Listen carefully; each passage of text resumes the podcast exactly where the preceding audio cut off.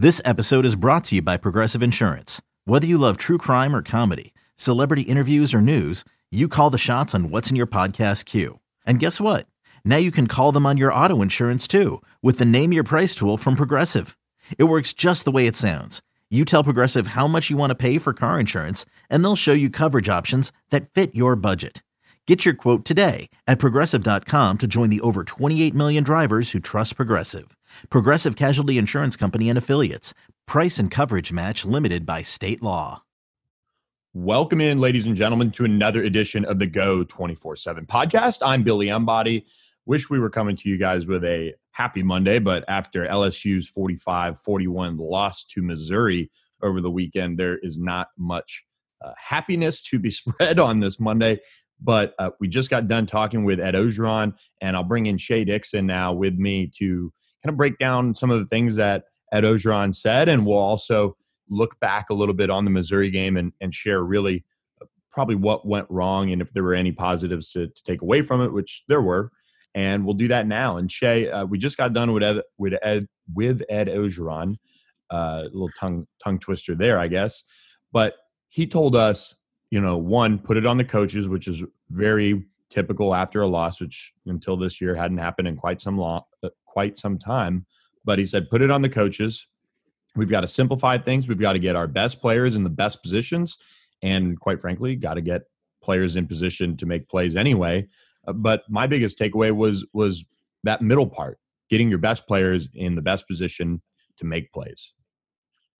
Yeah, I mean, he he certainly the theme of the 30 minutes with him was, you know, it, it starts with me or it starts with the coaches. Um, and I even asked him about, about, what 2017 when they lost to Mississippi State very early in the season, 30 points, and then uh, lost at home to Troy, and then rebounded that next week and went to Florida and won, and and then obviously put on uh, a little bit of a run there, lost Alabama at that point.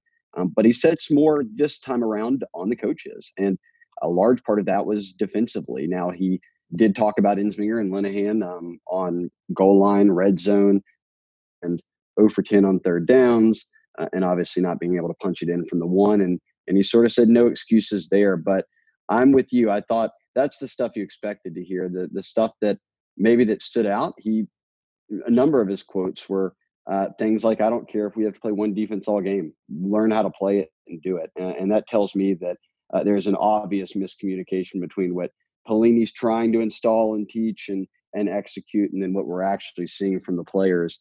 Uh, how much they can get that cleaned up in in a week will be interesting to see, given they play one of the best passing teams and best offenses in college football on Saturday in Florida.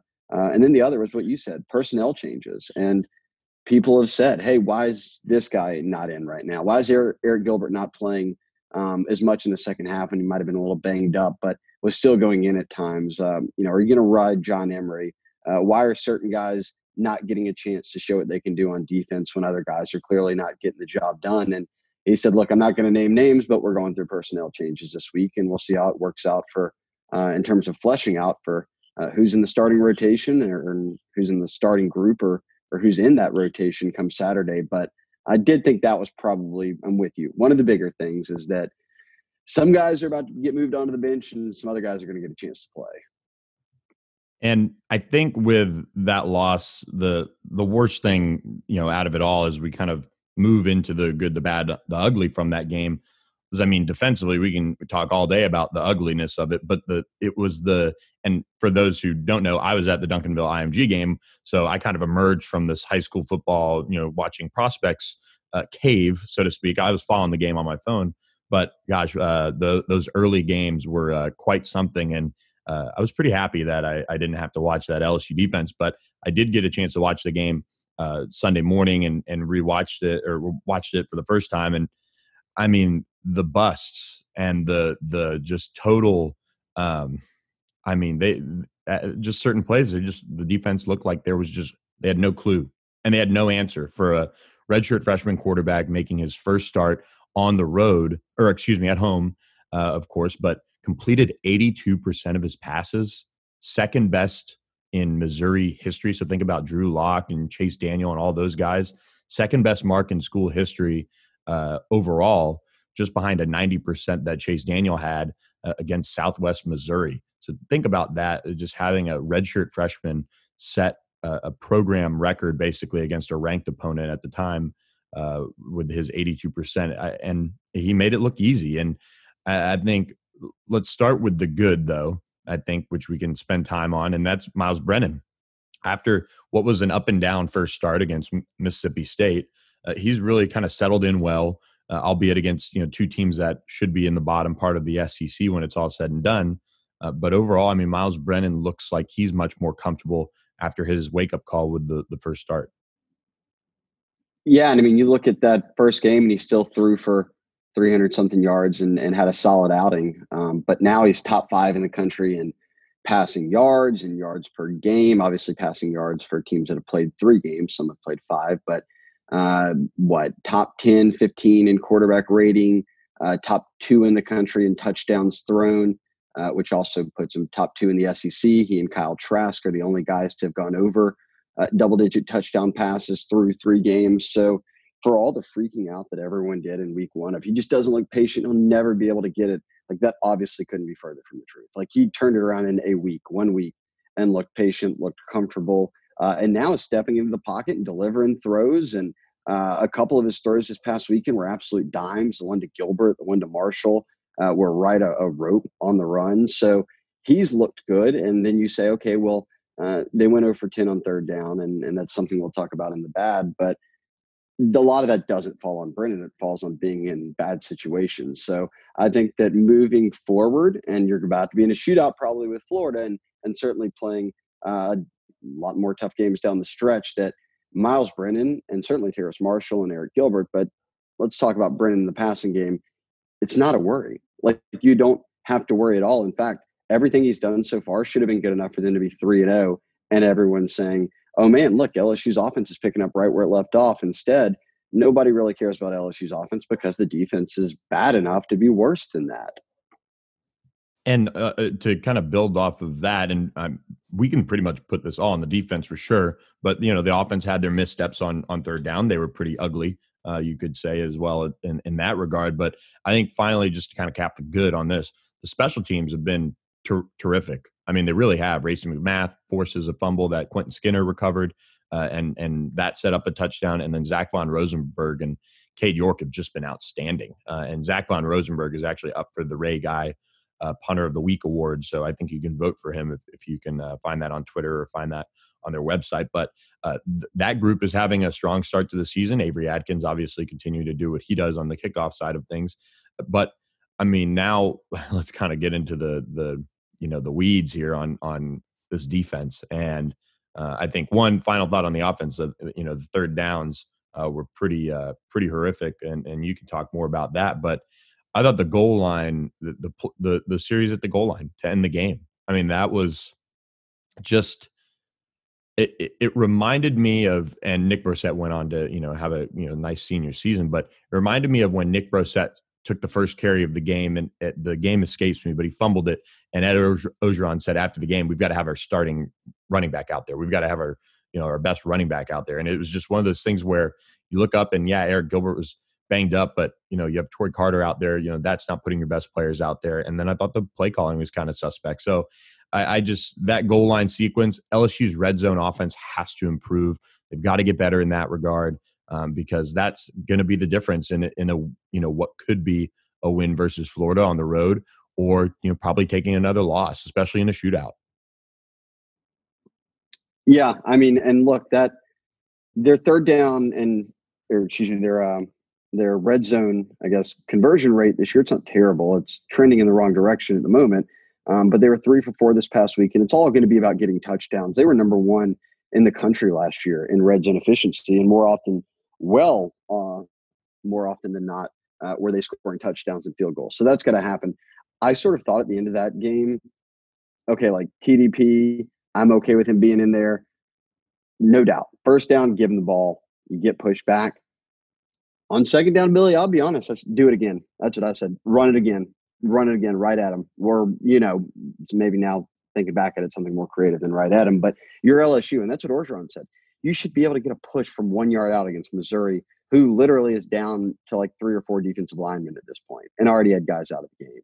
And you're getting pushed around the goal line. So, yeah, in retrospect, I didn't love the second down call. I guess you probably should have gone three straight passes if you had to. Uh, but were those your three best passes? And you were really just trying to get it to Marshall, and that was evident at that point. Uh, and where was Gilbert and things like that? I agree with. So uh, I'm with you there. Uh, and then I'll give you my bad third downs on offense is over 10 is pitiful. I'm not even sure how that happens, to be honest. And then you turn on the film and you see a little bit more of how it happens. It's they're facing an average of about third and nine against a team like Missouri, who's running zero blitz. And essentially, you've got to get someone to beat man coverage. And when you've only got a few seconds to get that ball out, Brennan's doing it. I mean, you can say, you can look back at a handful of those plays and you said, well, Brennan held it about as long as he could. And then he got rid of it. Someone's got to get open. And that means beating man coverage. And they didn't have anyone consistently doing that beyond Marshall. And you got to get Gilbert in the game more for sure. But I think that, and I look, I'm no offensive guru. I'm never sat in a, a booth and called plays before, but the common line of thinking, which Orgeron talked about this, and I'm certain Steve Ensminger thinks it because they trended towards it at Vandy, is run the ball in early downs then. Or if you're going to pick a pass play on first down, make it one that's high efficiency. That's getting you at least four or five yards that you're setting yourself up in a much more manageable second and third down spots. And then that conversion rate's going to get better. And and on the flip side, that could get your run game going. And why, you know, what's up with this whole rotation? Is it going to stick forever of okay, Curry gets to play, then Davis Price gets to play, then Emery gets to play. Well, you get to halftime and now Emery doesn't have a carry and a week ago he had 100 some yards. So I think that they need to figure out third downs, no doubt, if they want to win some games. But uh, I think the solution needs to come with uh, putting themselves in a little bit better spots for success, including building up that run game. Yeah, and it's kind of funny uh, looking back, but also kind of embarrassing in the same same sense. Eli Drinkwitz after the game, and uh, I think he said it again on Paul Finebaum, but he said about the goal line. He said, "Thank God they didn't uh, try a quarterback sneak because Missouri was down three defensive linemen in this game, uh, you know, due to COVID. So uh, just you know, one yard. It, it is a game of inches, but man, I mean, you're like you said, and what Ed Orgeron said, you're LSU. You've got to be able to get a yard, and you've got to be able to move it uh, across the goal line in that situation and go win the ball game. I mean, it, it's tough to do when teams play hard, and Missouri played hard uh, all game, but like Ed Orgeron said, you're LSU. You've got to be able to get that yard. Uh, let's uh, shift focus to the defense, which is pretty much all ugly. Uh, and and like we talked about earlier, guys running free, multiple busts. I mean, and and you kind of made note of this in our show notes. Uh, it's happening against you know what at least in the preseason were three of the worst teams LSU will play. Yeah, or I mean, even if you think that now after week one, you thought, oh man, look, state. I mean, yeah, they boy, they threw it all over the yard. LSU's got some real issues, but uh, Mike Leach has things figured out in a hurry. Well, they scored two points this past weekend, and KJ Costello, who broke an SEC single game passing record that Joe Burrow didn't even own, so it was a game that was better than that. Goes out and shatters it in week one. He got benched this past weekend. They didn't score a point on offense. They had two points on a safety on defense. So state's not good. Vanderbilt, you won and you should have. They're the worst team in the SEC because Arkansas has shown some real life and fight. And then you lose to Missouri, who's not good. I mean, what makes Missouri great at this point? They can't play defense. We saw that. And yeah, they can throw the ball around the yard and they use some good motion. And those are things though, that LSU should be able to counter uh, defensively. So, yes, uh, and I'll let you riff on the defense and, and the ugly portion of this, but my ugly is that those three teams aren't good. The only two, the two teams they've lost to, the only teams they've beaten are LSU. And I'm not sure how many more teams they're going to beat. So, this is I think it's one of those seasons where yeah, anybody can lose to anybody. Totally agree. LSU's already done it twice though. That can't continue to happen when you're about to be playing games where you're not favored, which includes this weekend when they're 14 point underdogs and they've been averaging 40 something points a game. So that just speaks to where LSU's defense is at right now. And uh, and boy, for for it to be going like this against those three teams, you have to figure it out because it's only going to get worse if it stays the same. Yeah, and Ed Orgeron talked about it a little bit, getting some bigger guys out there on the defensive line, which I'm not so sure that's going to necessarily help. Like, there's not every issue on defense, and it seems like it's a flavor of the week type of moment, right? KJ Costello rips them for an SEC record, like you said in week one. Then week two, Vanderbilt goes out and they run up, you know, they, they gash LSU on the ground. And then this past week, Connor Bazelak, redshirt freshman, making his first start, throws for 430 some yards uh, and sets a uh, Mizzou record in terms of completion percentage against a ranked team at the time.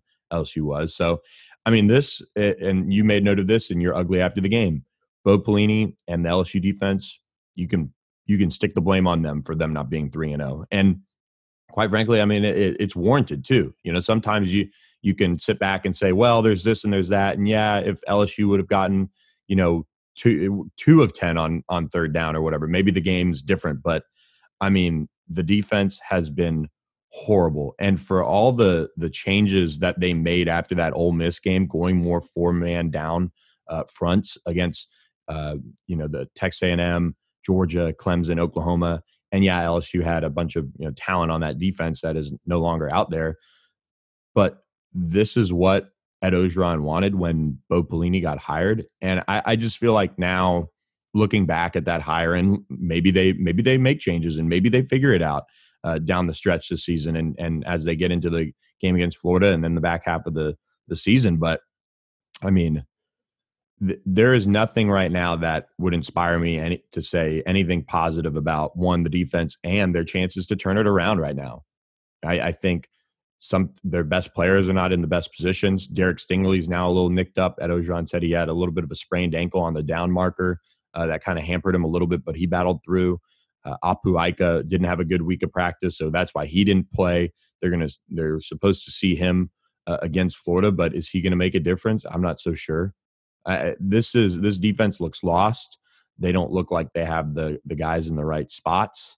Um, they have major major issues, and it doesn't get any easier. You know, like like we said, the first three games are against teams that should be in the bottom four five uh, or so in the SEC, and now you go on the road against Florida, who they've got Dan Mullen calling the plays, and he's pretty much always had success against LSU, whether it's Dave Aranda, whether it was you know at the the first year uh, of Ed Orgeron's interim. I mean, it's uh, Dan Mullen always brings it against LSU. So this this week it's going to be a challenge for them defensively. Kyle Trask can certainly put up numbers. Kyle Pitts is going to be a matchup nightmare, and I don't I don't know if I, I don't think we're going to see a defense that goes out there and is able to to make enough changes and and to uh, and to have a total mindset shift where they can play well enough uh, for LSU to beat Florida. And and I think the positive for LSU is that offensively they're putting up enough points to certainly have a really good shot to win the games. But defensively, right now, I, I just think that I mean, and, and Florida has their own issues losing to Texas A&M, but you know th- this defense right now uh, is is just not inspiring, and it doesn't even look like they're all on the same page. No, and uh, look, they do have some talented players for sure. I think some other guys are not looking like as good as we thought that they would be, um, and I think that's a, a mix of that, and then just the. I do think right now it's on, it's on communication and it's on the calls, the scheme. If they don't get it, then I'm with Orgeron. Then run just a couple defenses. Right now, it doesn't look like they're really running any because whatever the calls are, they aren't working. They're getting blown off the ball on the line. They're running it. Vanderbilt was gashing LSU up the middle in the run game uh, when that game was still in contention very early on uh, in the first half, obviously. And then you get into two games where they're just throwing the ball all over you. And look, I can look around. I'll tell you right now, I watched Alabama this weekend. They gave up uh, to Missouri, they gave up 250 yards. Well, in week two, they play A&M, they gave up 330 yards through the air. Then they play Ole Miss, who chunked them for 268 on the ground, throws for nearly 400 on them. They found ways to win. Uh, they buckled in, and I will, I guess my greater point of this would be that even a team like Alabama's giving up historically bad numbers on defense right now. They don't have dudes running just wide open on them multiple times a game. LSU does. And they're still getting beat in some man spots where the coverage is there, but there are, I mean, you can start to count them up on your hands and get past your first hand of how many times guys for explosive plays, which is what you sort of measure these offenses by and what they're able to do, guys are just wide open. And I don't know how that happens if it's not in the calls and in the communications. So, can you clean that up in a week? We'll see. Um, but it's going to have to be because if not, Florida will have no trouble running up and down the field on LSU because they put up the exact same type of numbers on offense that LSU does. Yeah, it's it's going to be uh, quite quite the storyline this weekend uh, as LSU will travel to Gainesville and and try to put together a, a, defensive scheme that can, you know, quite frankly, stop one of the better quarterbacks in the country and Kyle Trask, and um, they'll have a they'll have a chance to. This is one of those moments where, and we've kind of you talked about this a lot on the on the call, uh, and other other people brought it up as well. You know, is this is this like after the loss to Troy? Can they rally the troops and go on the road at Florida and come away with a win? And I think we're going to find out a ton about both teams this weekend because Florida was this was supposed to be their kind of year to especially with the way Georgia's you know quarterback situation had panned out heading into it. A lot of people were picking Florida to win the East. Now their game their game out with that loss to Texas A&M for sure. Uh, and Georgia's quarterback situation looks settled for the most part. So one, I, I, think this is I think this is probably like the biggest game you know in the country. And I know Georgia plays Alabama, but I think there are so many question marks around both of these teams now, and LSU's pretty much like they're on life support in terms of their hopes in, in the SEC. But if LSU goes on the road and gets a win at Florida, that'll say a lot about the potential for the back half of this season for LSU, and we're going to find out about it uh, at two thirty Central on ESPN uh, this weekend, and we'll cover a little bit more about the Florida game, kind of looking ahead, what's what's next, and how LSU can find the blueprint to go on the road and beat the Gators. On the other side of this break from the Go twenty four seven podcast.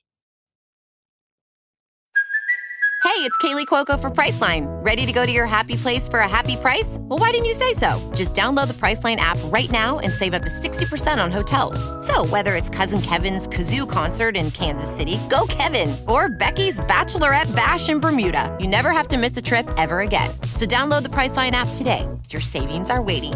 Go to your happy place for a happy price.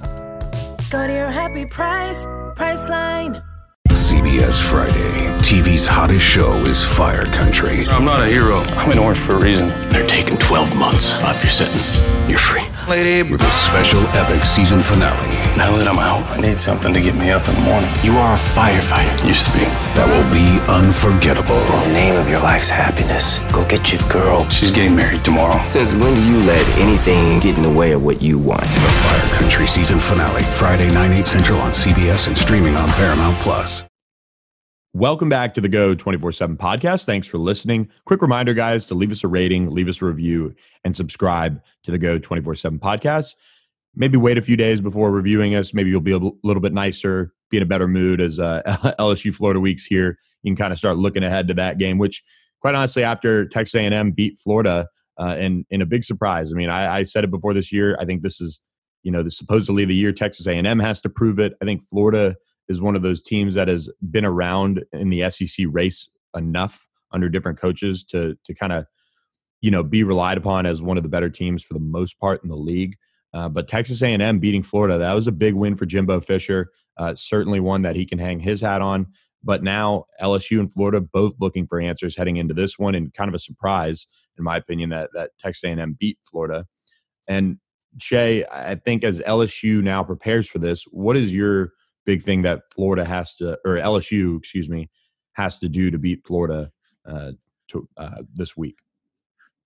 Well, play defense would probably be a start, but I I think that for me, the most important thing might be running the football. And you look at there's been Florida LSU games in the past. I get it; both of them have new offenses. They want to do different things, but for as much as LSU needs to win this game, for the reasons you said, Florida does. I mean, a week ago, we were talking about them like a top three team. They're going to make a run at a potential national championship, and then they lose to a team they shouldn't be losing to in A and M, and then you can't lose to LSU, right? It's um, look, LSU's one and two. They're one of the worst teams in the SEC. No way you can lose to them, and if you do, you're at 500 or you know right around yeah 500 uh, after four games when we thought that you were a top three team. So I think both these teams could come out with not nerves, but like a little bit of hesitation. Like nobody wants to make the first mistake. And I think that in a way, we'll still see Trask and Brennan air it out and, and we could see him grab some picks and everything. But LSU needs to come out and run the football. And that A establishes your run, B gets a couple of mm, certainly can get Emery's the ball in Emery's hands. A guy who can be a playmaker for you. Davis Price is averaging a fine yards per carry, and I think he would be the other guy that you would have you know rely on him, and then Emery uh, can certainly break the game wide open for you. And then it also will keep your defense on the sidelines longer. I mean, if you're going three and out, or if you're scoring in 45 seconds by throwing the football, yes, you got seven points. Here they come again. Here comes Missouri. Here comes Mississippi State. That'll be this weekend. Here comes Florida. So they need to extend time of possession by a bit if they can without risking, you know, not scoring or getting out of the flow of the offense. Um, but running the football, number one for me. John Emery needs to have many more than zero touches in the first half and two in the whole game. And they need to just establish early in downs that they're going to run the football and then do it creatively. Do it however you want, but uh, get don't just run it up the middle. Get the guys to the edges. Run a, re- a reverse. Run a jet sweep. Find a way to spread the defense out a bit. Then you can gash them. But they've got to run the football. So number one for me, you're playing a team like Florida that can do what you can do on offense in terms of putting up points in bunches. Slow them down, especially with the defense LSU's got going. So number one for me, I want to see LSU. I want to see the first play of the game be a run, and then I want to see a lot more after that. The big thing for me is looking at LSU's third downs. I think that is, I think Ed Orgeron, uh, through his time at LSU, has always relied on looking at certain situations in situational football and improving them and being really strong in them. I mean, for the most part, over his his tenure as head coach, and third downs and finishing in the red zone have always been one, two of those things that they really like to focus on and be good at. Third downs against Florida are going to be critical. They've got to continue to uh, they've got to pick them up first of all. Let's they could just start with one third down conversion on offense and build off of that. That would be the start that LSU needs. And then getting off the field on third down as well is, is going to be critical. Uh, Kyle Trask and, and, this Florida offense, they've got to get them in third and longs and set them up for failure on third downs and get off the field. And, and that would just be, a, again, a starting point, a jumping off point for the defense uh, and, and something that they can build off of. And then I, I know I've kind of jumped around to a couple different things now, I guess. So I've got a few things they need to do, but uh, winning the turnover battle. And and I know they're plus six on the year and they're one and two as a football team, but eventually that will break through and that'll help you win a football game. So I, I think um, you know third downs and and and forcing some turnovers and that'll kind of be the things that I want to see from LSU this week. Uh, Ingram, Ed Ingram could very well be back at, at, left guard, which is a positive for LSU. Apu Ika could see some more time on, on the defensive tackle uh, front in terms of the rotation. And uh, who knows? Uh, hopefully, Derek Stingley is a little bit uh, you know better in terms of his sprained ankle. Miles Brennan was a little sore uh, on Monday, Ed Orgeron told us, and he's not going to practice. But there's a lot of a lot of things for them to clean up. and it, it's Florida week, and they're going to be dialed in. I feel like, and I'm not ready to predict a win just yet. I want to see kind of how the week unfolds, what the players kind of say on Tuesday when we talk with them. But um, you know, I, I think everybody knows what needs to be fixed, and it starts with the defense, and then there are other things to correct uh, on offense situationally. I think that they need to get corrected, and and if they do, they'll have a good shot to take a win uh, in the swamp. It'll be interesting to see. I think with this silly season as as this has been already and was in the offseason and, and will likely continue to be, is that Kyle Pitts and Miles Brennan are the leading the SEC in every stat category in passing you can imagine. These two teams are sitting in the top 10 nationally in every uh, offensive category you could imagine, and, and neither of them can play defense. And we're going to come out here to a 17 14 game or something like that. So it's too early for predictions, but that's what my gut tells me is that every week we seem to be shocked by something, and, and that could be the shocker this week is that uh, two teams that put up a ton of points and don't play defense all of a sudden are in uh, this grinded out, more old school SEC affair. I hope not. I hope it gets up into the forty point margin. I, I, like I like scoring points. I like seeing points scored. I think you can. Uh, it, it, it's it's interesting. Defenses in college football nowadays. I mean, it, the the stopping of explosive plays, and that that's the thing that I think was the worst part about that game against Missouri, and and it's plagued LSU a good bit this year is is stopping the explosive plays. And if they can get that corrected, you know that is again kind of a jumping off point where you're not having busts, you're maybe on the on the same page, you're communicating better, uh, and maybe that's how uh, we do see LSU and Florida get into a lower scoring affair, like like you said, Shea. Oh yeah, yeah, man.